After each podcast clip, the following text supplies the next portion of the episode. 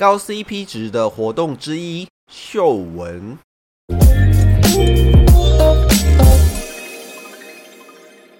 大家好，欢迎回到家有健犬，我是霍三片。今天呢，主要是来跟大家分享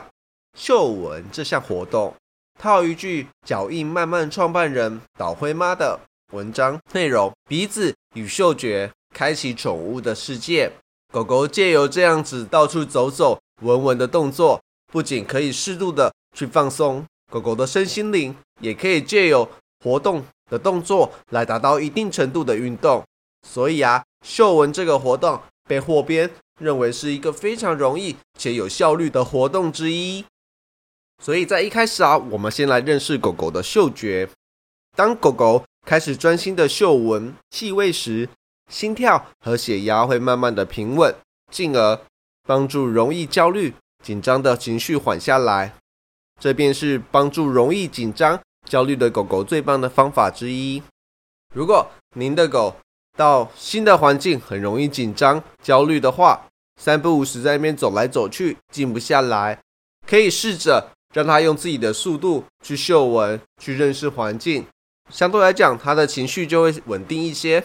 也因为狗儿们要专心的研究气味、追踪气味，他们的大脑会非常的专心。这个时候，让狗儿消耗了非常多的脑力，也会开始训练到专注力。如果你们的狗儿很年轻的话，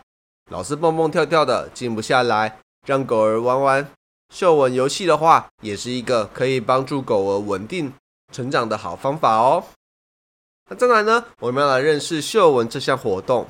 嗅闻这项活动呢，对于很多不是很认识这项活动的人来说，会不知道应该要怎么样去进行，甚至可能有些人认为嗅闻活动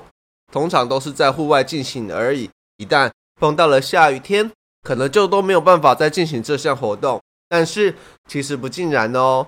因为啊，在外面有许多的花花草草、人、宠物、排泄物等等的气味可以来进行嗅闻，虽然。在家中没有那么多的味道可以进行，但是我们依然可以借由着不同的食物，借由食物的多样性来产生不一样的嗅觉刺激，来去做进行嗅闻的活动。所以这项活动呢，不管是在室内跟室外都是非常容易去进行的哟。再来，为什么嗅闻可以提升身体的健康呢？如果啊，大家有仔细去看狗狗在做嗅闻这个活动的时候，你会发现。大部分的时间，它的头产生的动作是往下探的，并且两个前肢的肢体会做出弯曲的动作来去做支撑身体。你可以想象一下，你在做俯卧挺身的时候，是不是跟这个动作十分的相像呢？所以啊，当在进行这个动作的时候，他们的前肢就会需要去弯曲，来让身体能够做往下探去做闻的这个动作。然而，这个时候，对于他们的身体控制以及前肢的肌力，都是一个非常棒的训练。所以，经常的进行这项活动的话，可以有效的确保前肢的肌力维持，并且这种活动呢，非常适合贪吃但是又懒惰的狗狗来进行，因为这种活动通常不会太累，或运动强度不会太高，但是又有一定的运动效果，所以配上贪吃的个性，可以形成一个完美的搭配。但是啊，这个时候要记得哦，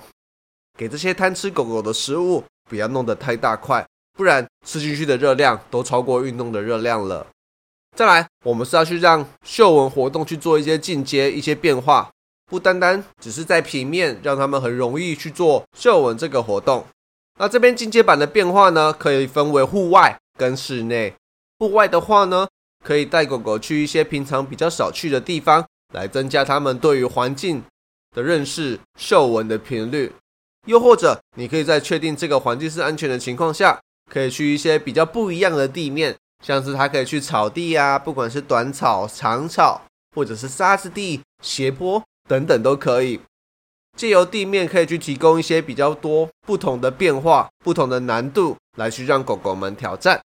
那室内的话，你也可以去买一些类似像嗅闻垫的东西，来去做难度的调整以及加强。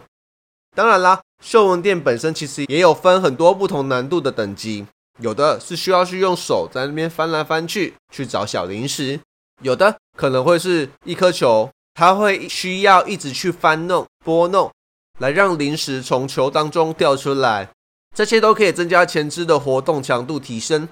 但是呢，还是要建议饲主在做选择的话，要从简单的开始去玩，并且在碰到比较难的嗅闻店的时候，也可以适时的去帮助他们，避免他们轻心受创哟。所以啊，嗅闻这项活动，不管是在室外还是室内，绝对都是你最佳的好伙伴。因为这类型的活动强度不会太高，可以经常的进行，甚至要每天都玩，一天玩个好几次，也都不是什么太大的问题。而且啊，有时候事主工作完真的很累了，想要好好休息一下，那你休息的同时，让他们去玩嗅闻活动，这样子不仅你可以有好好的时间去充裕的休息。也可以让他们达到一定的活动量，真的是一个超高 CP 值的选择哦。好啦，那我们今天内容到这里结束了，希望大家对于嗅闻这项活动有更多进一步的认识。那如果喜欢我们的话，欢迎追踪我们的脸书粉专以及 IG。如果想要了解更多我们家有健犬服务的内容的话，